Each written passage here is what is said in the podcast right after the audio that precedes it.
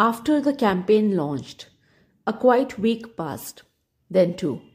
In the third week, demand exploded. There were so many orders for Pepsodent that the company couldn't keep up. In three years, the product went international, and Hopkins was crafting ads in Spanish, German, and Chinese. Within a decade, Pepsodent was one of the top selling goods in the world and remained America's best selling toothpaste for more than 30 years. Before Pepsodent appeared, only 7% of Americans had a tube of toothpaste in their medicine chests. A decade after Hopkins' ad campaign went nationwide, that number had jumped to 65%. By the end of World War II, the military downgraded concerns about recruits' teeth because so many soldiers were brushing every day. I made for myself a million dollars on Pepsodent. Hopkins wrote a few years after the product appeared on shelves. The key, he said, was that he had learned the right human psychology. That psychology was grounded in two basic rules. First, find a simple and obvious cue. Second, clearly define the rewards. If you get those elements right, Hopkins promised, it was like magic. Look at Pepsodent. He had identified a cue, tooth film, and a reward, beautiful teeth, that had persuaded millions to start a daily ritual. Even today, Hopkins rules are a staple of marketing textbooks and the foundation of millions of ad campaigns. And those same principles have been used to create thousands of other habits, often without people realizing how closely they are hewing to Hopkins' formula. Studies of people who have successfully started new exercise routines, for instance, show they are more likely to stick with a workout plan if they choose a specific cue, such as running as soon as they get home from work, and a clear reward, such as a beer or an evening of guilt free television. Research on dieting says creating new food habits requires a predetermined cue, such as planning menus in advance, and simple rewards for dieters when they stick to their intentions. The time has come when advertising has, in some hands, reached the status of a science, Hopkins wrote. Advertising, once a gamble, has thus become, under able direction, one of the safest of business ventures. It's quite a boast. However, it turns out that Hopkins' two rules aren't enough. There's also a third rule that must be satisfied to create a habit. A rule so subtle that Hopkins himself relied on it without knowing it existed. It explains everything from why it's so hard to ignore a box of donuts to how a morning jog can become a nearly effortless routine.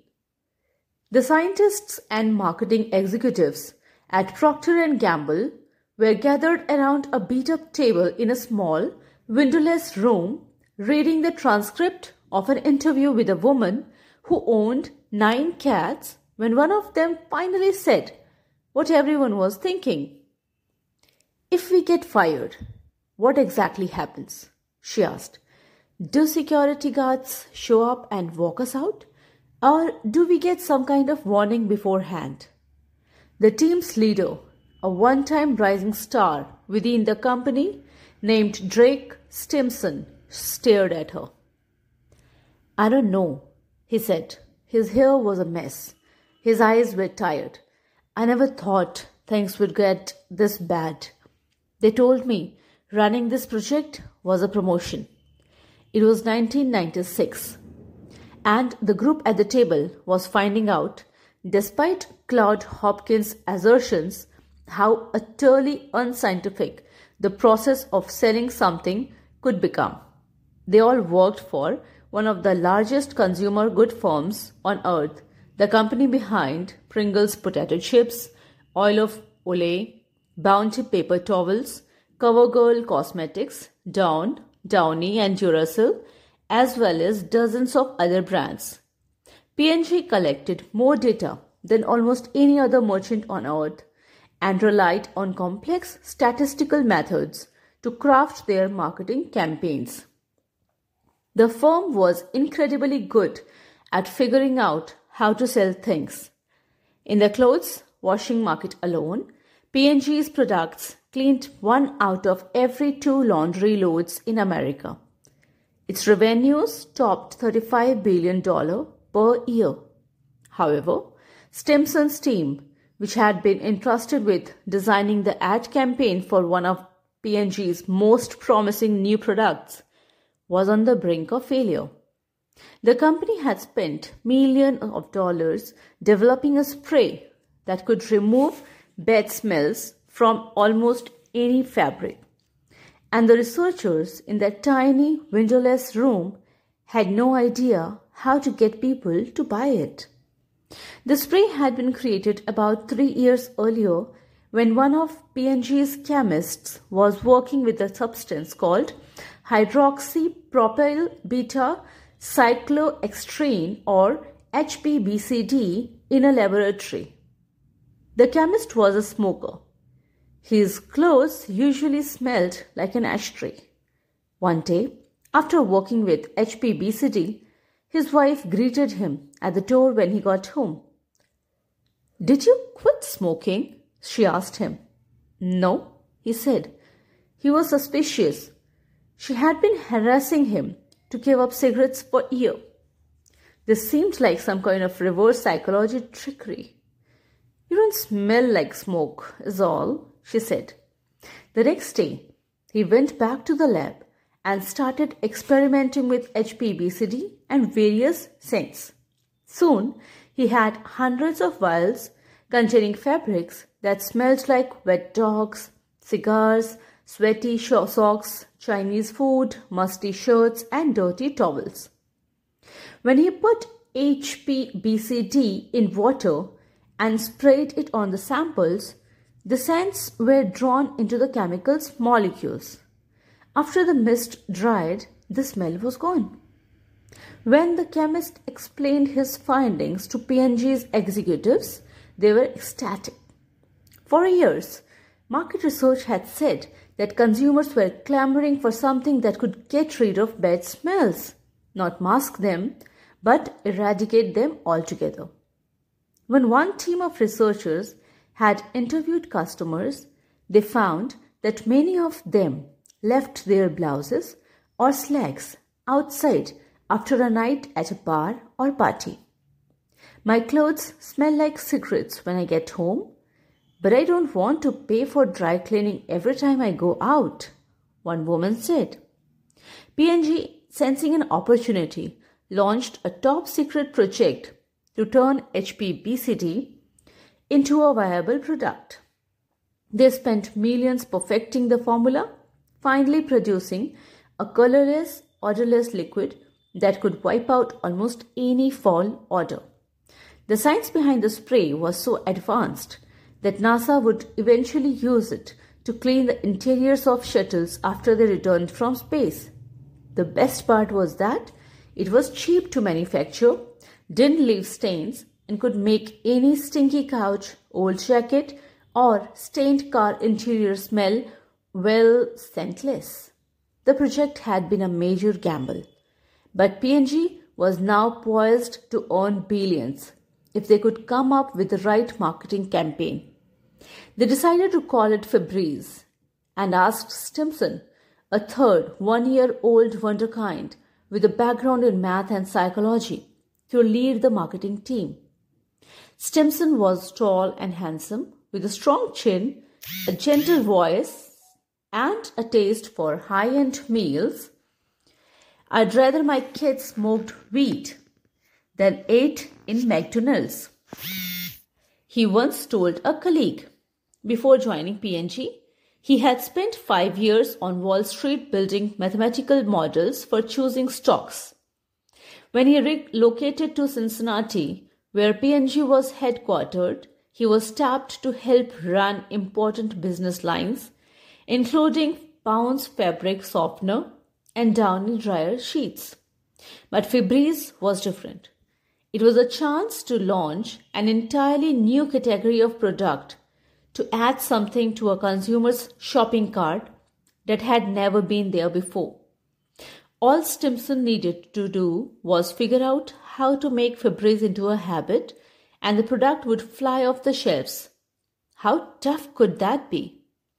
Stimson and his colleagues decided to introduce Febreze in a few test markets Phoenix, Salt Lake City, and Boise.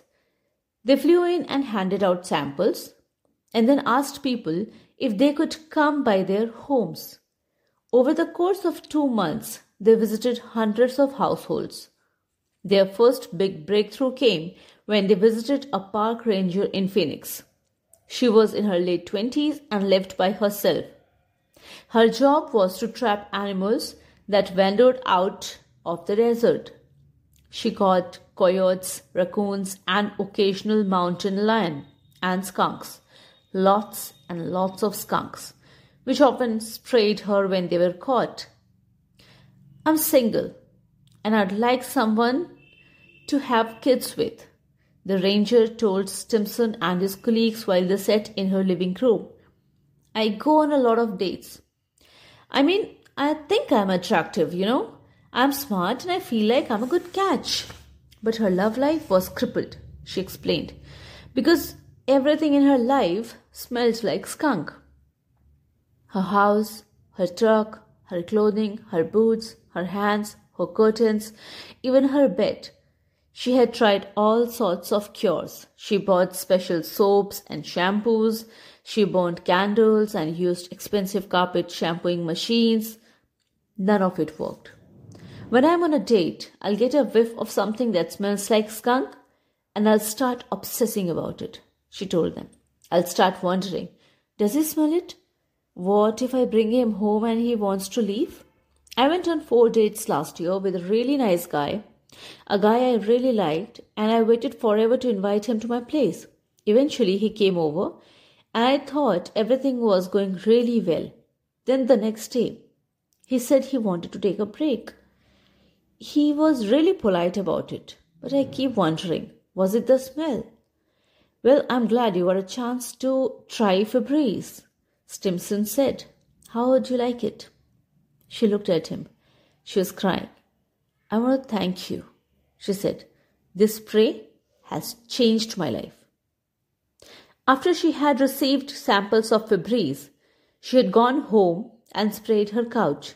She sprayed the curtains, the rug, the bedspread, her jeans, her uniform, the interior of her car.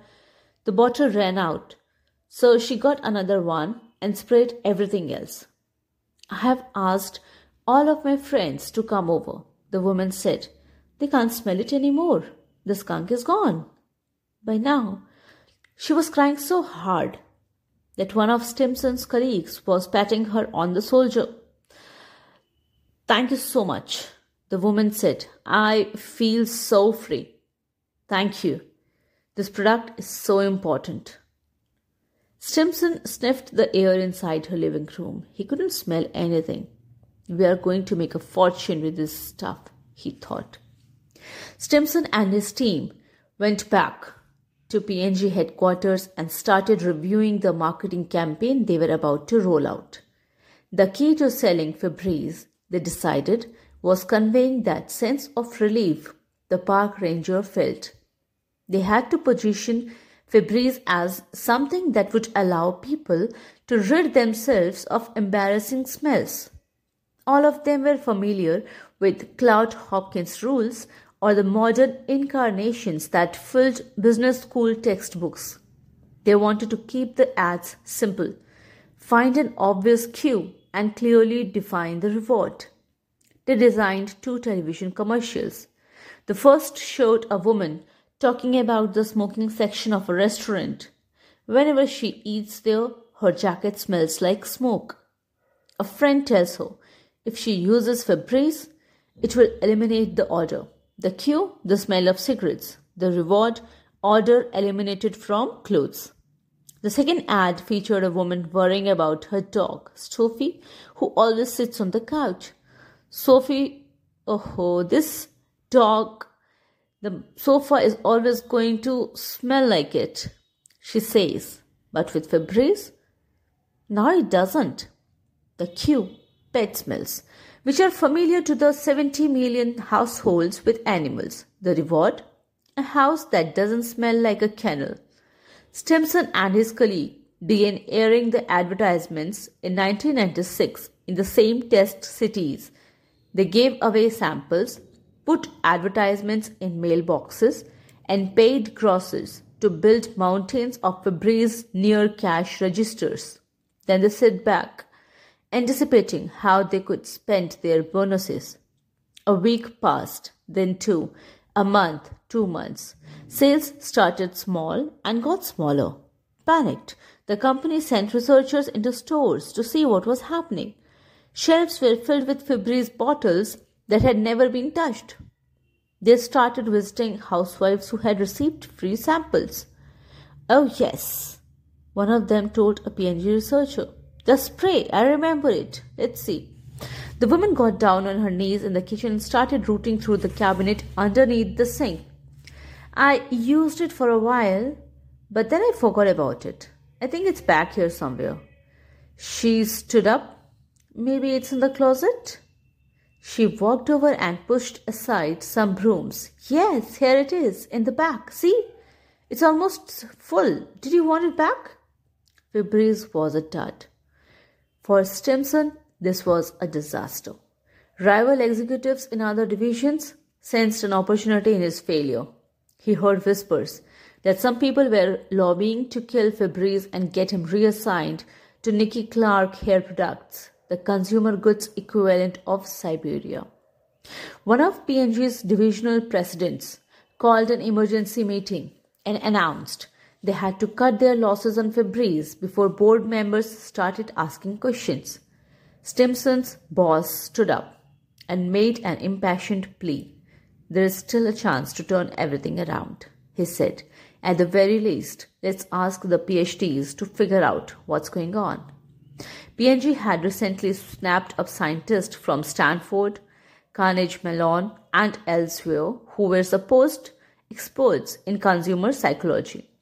The division's president agreed to give the product a little more time. So a new group of researchers joined Stimson's team and started conducting more interviews. The first inkling of why Febreze was failing came when they visited a woman's home outside Phoenix. They could smell her nine cats before they went inside.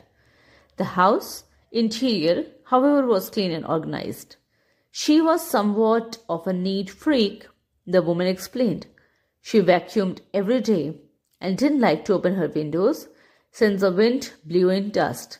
When Stimson and the scientist walked into her living room, where the cats lived, the scent was so overpowering that one of them gagged. What do you do about the cat smell? A scientist asked the woman. It's usually not a problem, she said. How often do you notice a smell? Oh, about once a month, the woman replied. The researchers looked at one another. Do you smell it now? A scientist asked. No, she said. The same pattern played out in dozens of other smelly homes the researchers visited. People couldn't detect most of the bad smells in their lives. If you live with nine cats, you become desensitized to their scent. If you smoke cigarettes, it damages your olfactory capacities so much that you can't smell smoke anymore. Scents are strange. Even the strongest fade with constant exposure. That's why no one was using Febreze.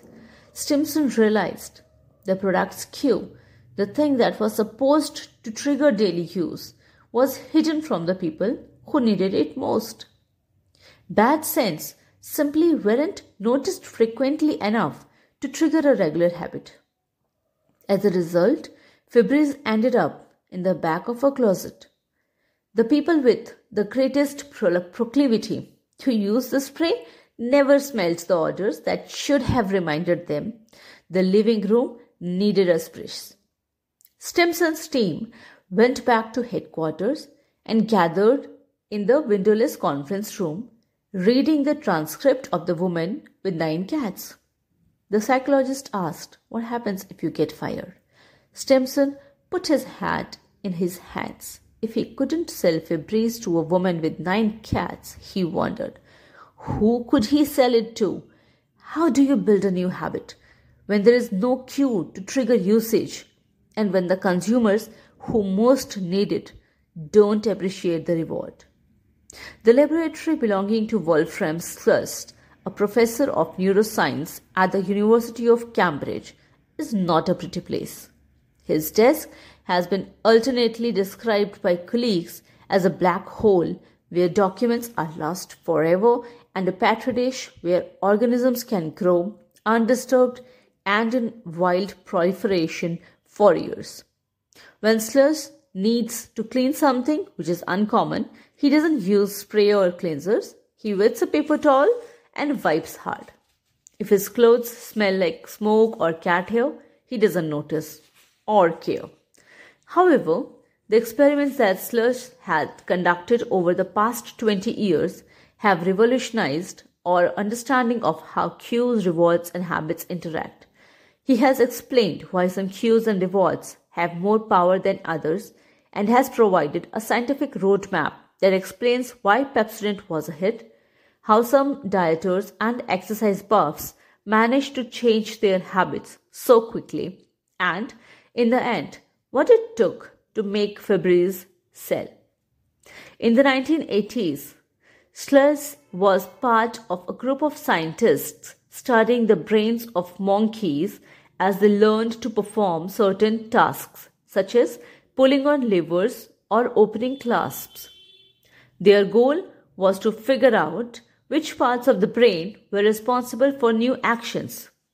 One day, I noticed this thing that is interesting to me. Schultz told me he was born in Germany and now, when he speaks English, sounds a bit like Arnold, if the Terminator were a member of the Royal Society. A few of the monkeys we watched loved apple juice, and the other monkeys loved grape juice. And so I began to wonder what is going on inside those little monkey heads? Why do different rewards affect the brain in different ways? Then he began a series of experiments to decipher how rewards work on a neurochemical level. As technology progressed, he gained access in the 1990s to devices similar to those used by the researchers at MIT. Rather than rats, however, he was interested in monkeys like Julio, an 8 pound macaque with hazel eyes who had a very thin electrode inserted into his brain that allowed him to observe neuron- neuronal activity as it occurred. One day, he positioned Julio on a chair in a dimly lit room and turned on a computer monitor. Julio's job was to touch a lever whenever colored shapes, small yellow spirals, red squiggles, blue lines, appear on the screen. If Julio touched the lever when a shape appeared, a drop of blackberry juice would run down a tube hanging from the ceiling and onto the monkey's lips. Julio liked blackberry juice. At first, Julio was only mildly interested in what was happening on the screen. He spent most of his time trying to squirm out of the chair. But once the first dose of juice arrived, Julio became very focused on the monitor as the monkey came to understand through dozens of repetitions that the shapes on the screen were the cue for a routine touch the lever that resulted in a reward, blackberry juice, he started staring at the screen with a laser like intensity. He didn't squirm. When a yellow squiggle appeared, he went for the lever. When a blue line flashed, he pounced. And when the juice arrived, Julio would lick his lips contentedly. As the scientist monitored the activity within Julio's brain, he saw a pattern emerge. Whenever Julio received his award, his brain activity would spike in a manner that suggested he was experiencing happiness.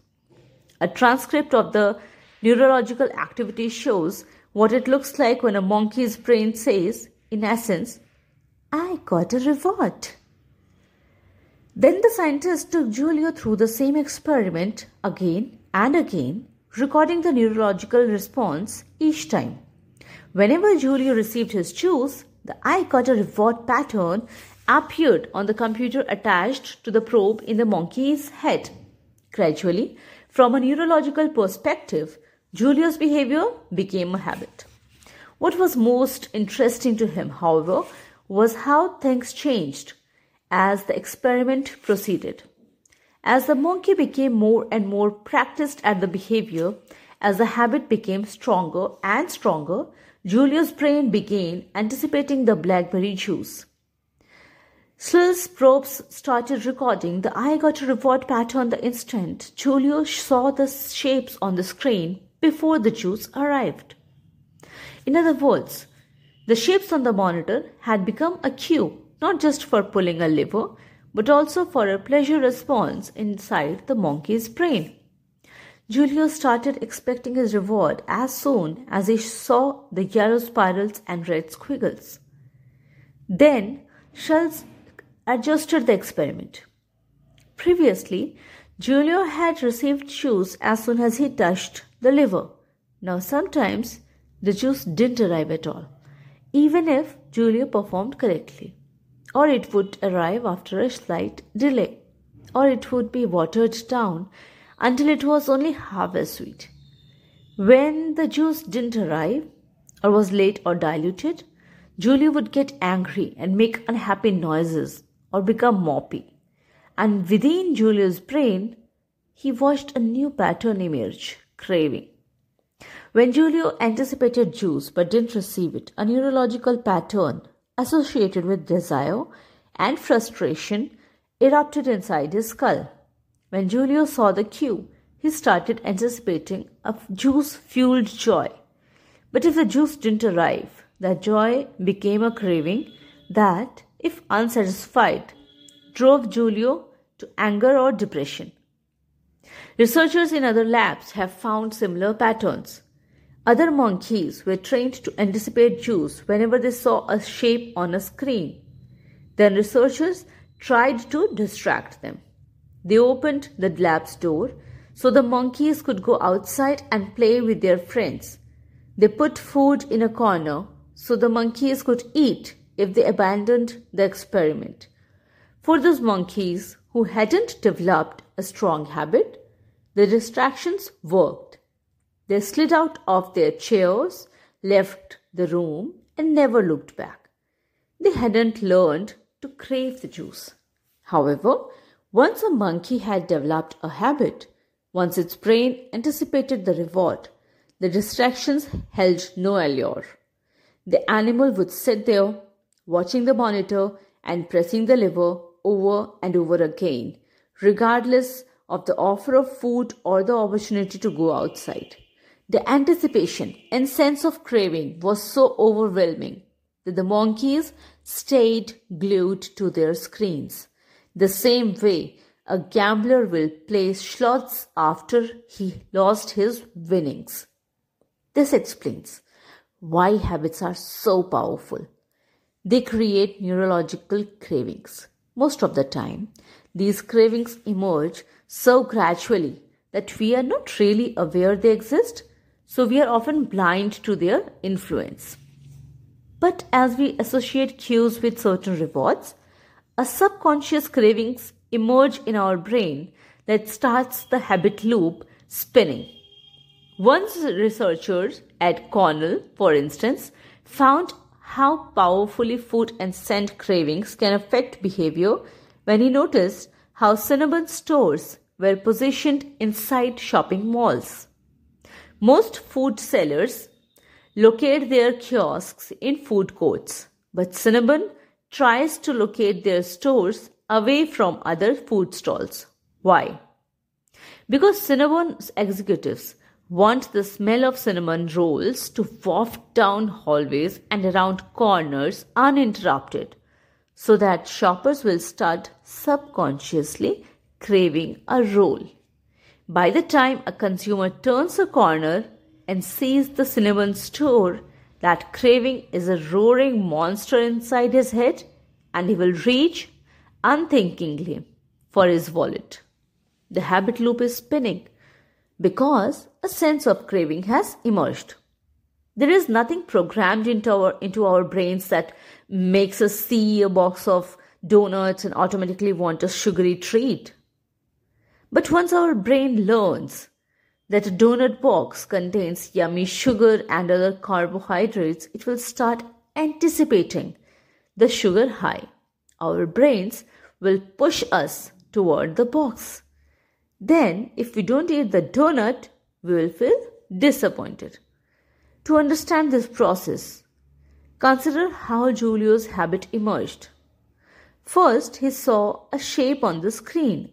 Over time, Julio learned that the appearance of the shape meant it was time to execute a routine. So he touched the lever. As a result, Julio received a drop of blackberry juice. That's basic learning. The habit only emerged once Julio begins craving the juice when he sees the cue. Once that craving exists, Julio will act automatically. He'll follow the rule. This is how new habits are created. By putting together a cue, a routine, and a reward, and then cultivating a craving that drives the loop. Take, for instance, smoking. When a smoker sees a cue, say a pack of Marlboros, her brain starts anticipating a hit of nicotine. Just the sigh of the cigarette is enough for the brain to crave a nicotine rush. If it doesn't arrive, the craving grows until the smoker reaches unthinkingly for a Marlboro. Or take email. When a computer chimes or a smartphone vibrates with a new message, the brain starts anticipating the momentary distraction that opening an email provides. That expectation, if unsatisfied, can build until a meeting is filled with antsy executives checking their buzzing BlackBerrys under the table, even if they know it's probably only their latest fancy for football results. On the other hand, if someone disables the buzzing, and thus removes the cue. People can work for hours without thinking to check, in, check their inboxes. Scientists have studied the brains of alcoholics, smokers, and overeaters and have measured how their neurology, the structures of their brain, and the flow of neurochemicals inside their skulls changes as their cravings become ingrained. Particularly, strong habits, wrote two researchers at the University of Michigan, produced addiction like reactions so that wanting evolves into obsessive craving that can force our brains into autopilot even in the face of strong disincentives, including loss of reputation, job, home, and family. However, these cravings don't have complete authority over us. As the next chapter explains, there are mechanisms that can help us ignore the temptations. But to overpower the habit, we must recognize which craving is driving the behavior. If we are not conscious of the anticipation, then we are like the shoppers who wander as if drawn by an unseen force into Cinnabon. To understand the power of cravings in creating habits, Consider how exercise habits emerge. In 2002, researchers at New Mexico State University wanted to understand why people habitually exercise. They studied 266 individuals, most of whom worked out at least three times a week. What they found was that many of them had started running or lifting weights almost on a whim, or because they suddenly had free time or wanted to deal with unexpected stress in their lives. However, the reason they continued, why it became a habit, was because of a specific reward they started to crave. In one group, 92% of people said they habitually exercised because it made them feel good. They grew to expect and crave the endorphins and other neurochemicals a workout provided. In another group, 67% of people said that working out gave them a sense of accomplishment. They had come to crave a regular sense of triumph from tracking their performances, and that self reward was enough to make the physical activity into a habit. If you want to start running each morning, it's essential that you choose a simple cue, like always lacing up your sneakers before breakfast or leaving your running clothes next to your bed, and a clear reward, such as a midday treat, a sense of accomplishment from recording your miles, or the endorphin rush you get from a jog. But countless studies have shown that a cue and a reward on their own aren't enough for a new habit to last. Only when your brain starts expecting the reward, craving the endorphins, or sense of accomplishment, will it become automatic to lace up your jogging shoes each morning. The cue, in addition to triggering a routine, must also trigger a craving for the reward to come. Let me ask you about a problem I have. I said to Wolfram Schultz, the neuroscientist, after he explained to me how craving emerges. I have a two year old, and when I am home feeding him dinner, chicken nuggets and stuff like that, I'll reach over and eat one myself without thinking about it. It's a habit. And now I'm gaining weight. Everybody does that, he said. He has three children of his own, all adults now. When they were young, he would pick at their dinners unthinkingly. In some ways, he told me, we are like the monkeys. When we see the chicken or fries on the table, our brains begin anticipating that food even if we are not hungry. Our brains are craving them. Frankly, I don't even like this kind of food. But suddenly, it's hard to fight this urge. And as soon as I eat it, I feel this rush of pleasure as the craving is satisfied. It's humiliating, but that's how habits work. I guess I should be grateful, he said. Because the same process has let me create good habits. I work hard because I expect pride from a discovery. I exercise because I expect feeling good afterward. I just wish I could pick and choose better. After their disastrous interview with the cat woman, Drake Stimson team at P&G started looking outside the usual channels for help. They began reading up on the experiments such as those conducted by Wolfram Schultz. They asked a Harvard Business School professor to conduct psychological tests of Febreze ad campaigns. They interviewed consumer after customer looking for something that would give them a clue how to make Febreze a regular part of consumer lives. One day, this went to speak with a woman in a suburb area near Scottsdale. She was in her 40s with four kids.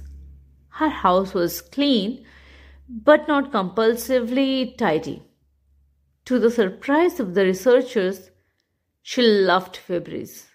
I use it every day. She told. You do? Stimson said.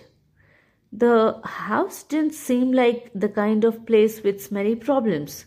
There weren't any pets. No one smoked. How? What smells are you trying to get rid of? I don't really use it for specific smells, the woman said. I mean, you know, I have got boys they are going through puberty and if I don't clean their rooms, it smells like a locker. But I don't really use it in that way. I use it for normal cleaning, a couple of sprays when I'm done in a room. It's a nice way to make everything smell good as a final touch. They asked if they could watch her clean the house.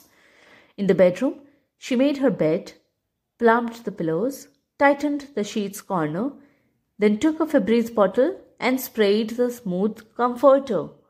In the living room, she vacuumed, picked up the kids' shoes, straightened the coffee table, and sprayed Febreze on the freshly cleaned carpet. It's nice, you know, she said. Spraying feels like a little mini celebration when I'm done with the room. At the rate she was using Febreze, Stimson estimated she would empty a bottle every two weeks. P&G had collected thousands of hours of videotapes of people cleaning their homes over the years. When the researchers got back to Cincinnati, some of them spent an evening looking through the tapes. The next morning, one of the scientists asked Febreze's team to join him in the conference room. He queued up the tape of one woman, a 26 year old with three children, making a bed. She smoothed the sea sheets and adjusted a pillow. Then she smiled and left the room. Did you see that? The researcher asked excitedly. He put on another clip.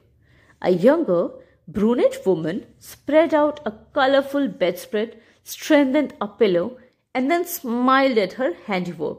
There it is again, the researcher said. The next clip showed a woman in workout clothes tidying her kitchen and wiping the counter before easing into a relaxing stretch. The researcher looked at his colleagues. Do you see it? he asked. Each of them is doing something relaxing or happy when they finish cleaning. He said, We can build off that. What if Febreze was something that happened at the end of the cleaning routine rather than the beginning?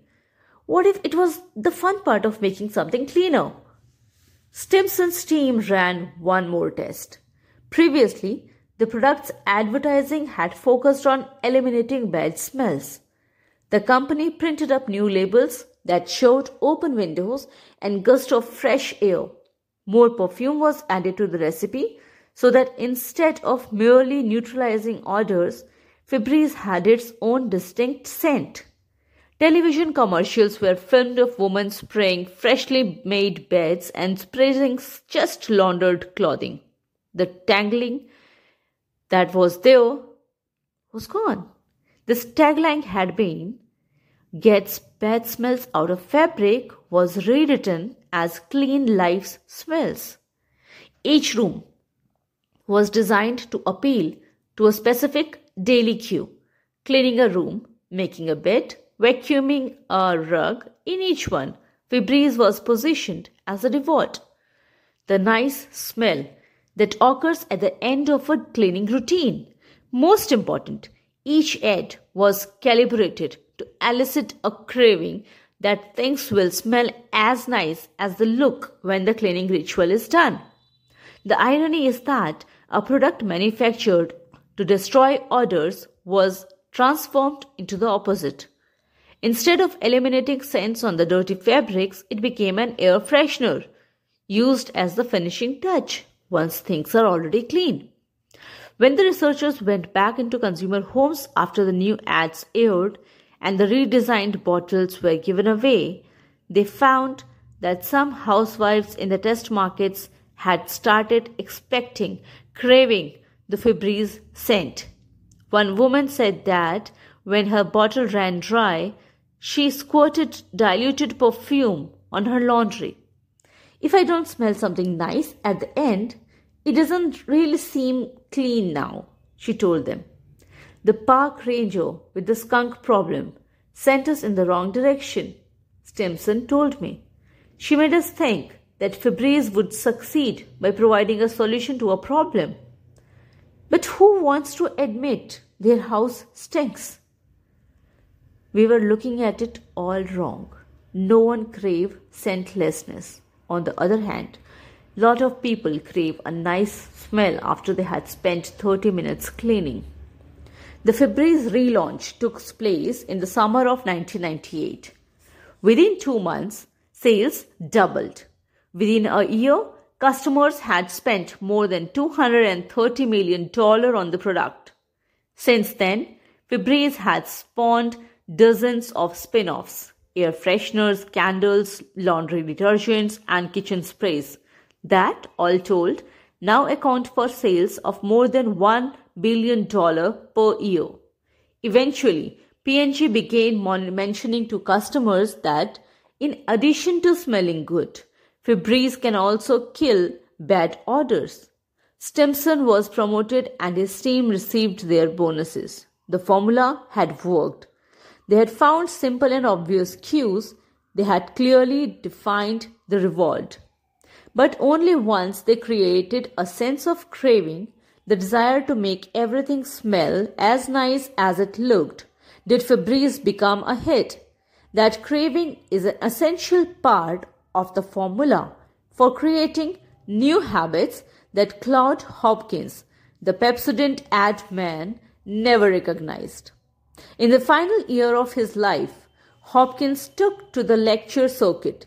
His talks on the laws of scientific advertising attracted thousands of people. From stages, he often compared himself to Thomas Edison and George Washington and spun out wild forecasts about the future. Flying automobiles featured prominently, but he never mentioned cravings or the neurological roots of the habit loop. After all, it would be another 70 years before the MIT scientists and Wolfram Schultz conducted their experiments. So, how did Hopkins manage to build such a powerful toothbrushing habit without the benefit of those insights? Well, it turns out that he actually did take advantage of the principles eventually discovered at MIT and inside Schultz's laboratory, even if nobody knew it at the time. Hopkins' experiences with Pepsodent weren't quite as straightforward as he portrays them in his memoirs.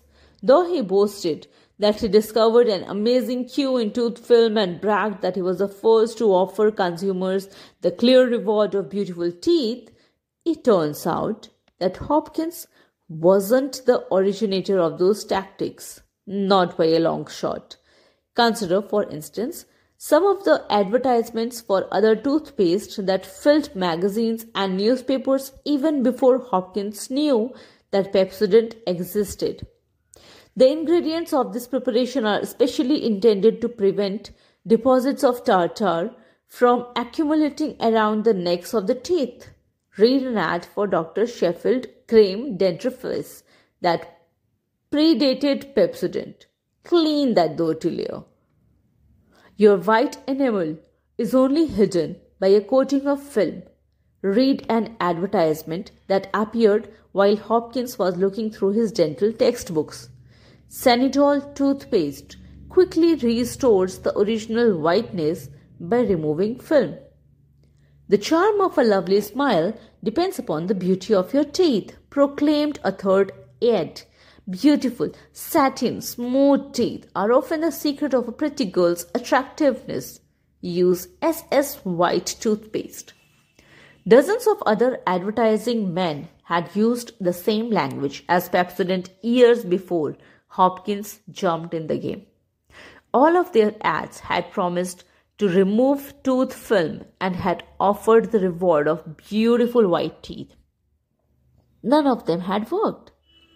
But once Hopkins launched his campaign, sales of Pepsodent exploded. Why was Pepsodent different? Because Hopkins' success was driven by the same factors that caused Julio the monkey to touch the liver and housewives to spray Febreze on freshly made beds. Pepsodent creating, created a craving. Hopkins doesn't spend any of his autobiography discussing the ingredient in Pepsodent, but the recipe listed on the toothpaste, patent application, and company records reveal something interesting. Unlike other paste of the period, Pepsodent contained citric acid, as well as doses of mint oil and other chemicals. Pepsodent's inventor used those ingredients to make the toothpaste taste fresh, but they had another unanticipated effect as well. They are irritants that create a cool, tingling sensation on the tongue and gums. After Pepsodent started dominating the marketplace, researchers at competing companies scrambled to figure out why. What they found was that customers said that if they forgot to use Pepsodent, they realized their mistake because they missed that cool tingling sensation in their mouths. They expected, they craved that slight irritation. If it was not there, their mouths didn't feel clean. Claude Hopkins wasn't selling beautiful teeth. He was selling a sensation. Once people craved that cool tingling, once they equated it with cleanliness, brushing became a habit. When other companies discovered what Hopkins was really selling, they started imitating him. Within a few decades, almost every toothpaste contained oils and chemicals that caused gums to tingle. Soon, Pepsodent started getting outsold. Even today, almost all toothpaste contain additives with the sole job of making your mouth tingle after you brush. Consumers need some kind of signal that a product is working. Tracy Sinclair, who was a brand manager for Oral-B and Crest Kids toothpaste, told me, We can make toothpaste taste like anything blueberries, green tea, and as long as it has that cool tingle, people feel like their mouth is clean. The tingling doesn't make the toothpaste work any better. It just convinces people it's doing the job. Anyone can use this basic formula to create habits of her or his own. Want to exercise more? Choose a cue, such as going to the gym as soon as you wake up, and a reward, such as a smoothie after each workout. Then think about the smoothie or about the endorphin rush you are going to feel. Allow yourself to anticipate the reward. Eventually, that craving will make it easier to push through the gym doors every day. Want to craft a new eating habit? When researchers affiliated with the National Weight Control Registry, a project involving more than 6,000 people who have lost more than 30 pounds, look at the habits of successful dieters, they found that 78% of them ate breakfast every morning. Wow! A meal cued by a time of day. But most of the successful dieters also envisioned a specific reward for sticking with their diet, a bikini they wanted to wear, or the sense of pride they felt when they stepped on the scale each day, something they chose carefully and really wanted. They focused on the craving for that reward when temptations arose, cultivated the craving into a mild obsession and their cravings for that reward, researchers found, crowded out the temptation to drop the diet. The craving drove the habit loop. For companies, understanding the science of craving is revolutionary. There are dozens of daily rituals we ought to perform each day that never became habits. We should watch our salt and drink more water. We should eat more vegetables and fewer fats. We should take vitamins and apply sunscreen. The facts couldn't be more clear on this last front. Dabbing a bit of sunscreen on your face each morning significantly lowers the odds of screen, skin cancer. Yet, while everyone brushes their teeth, fewer than 10% of Americans apply sunscreen each day. Why? Because there is no craving that has made sunscreen into a daily habit. Most companies are trying to fix that by giving sunscreen a tingling sensation or something that lets people know they have applied it to their skin. They're hoping it will cue an expectation the same way the craving for a tingling mouth reminds us to brush our teeth. They have already used similar tactics in hundreds of other products. Foaming is a huge reward and Sinclair, the brand manager. Shampoo doesn't have to foam, but we add foaming chemicals because people expect it each time they wash their hair. Same thing with laundry detergent and toothpaste. Now, every company adds sodium laureth sulfate to make toothpaste foam more. There is no cleaning benefit, but people feel better when there's a bunch of suds around their mouth. Once the customer starts expecting that foam, the habit starts growing. Cravings are what drive habits, and figuring out how to spark a craving makes creating a new habit easier. It's as true now as it was almost a century ago. Every night, millions of people scrub their teeth. In order to get a tingling feeling every morning, millions put on their jogging shoes to capture an endorphin rush they have learned to crave. And when they get home, after they clean the kitchen or tidy their bedrooms, some of them will spray a bit of Febreze.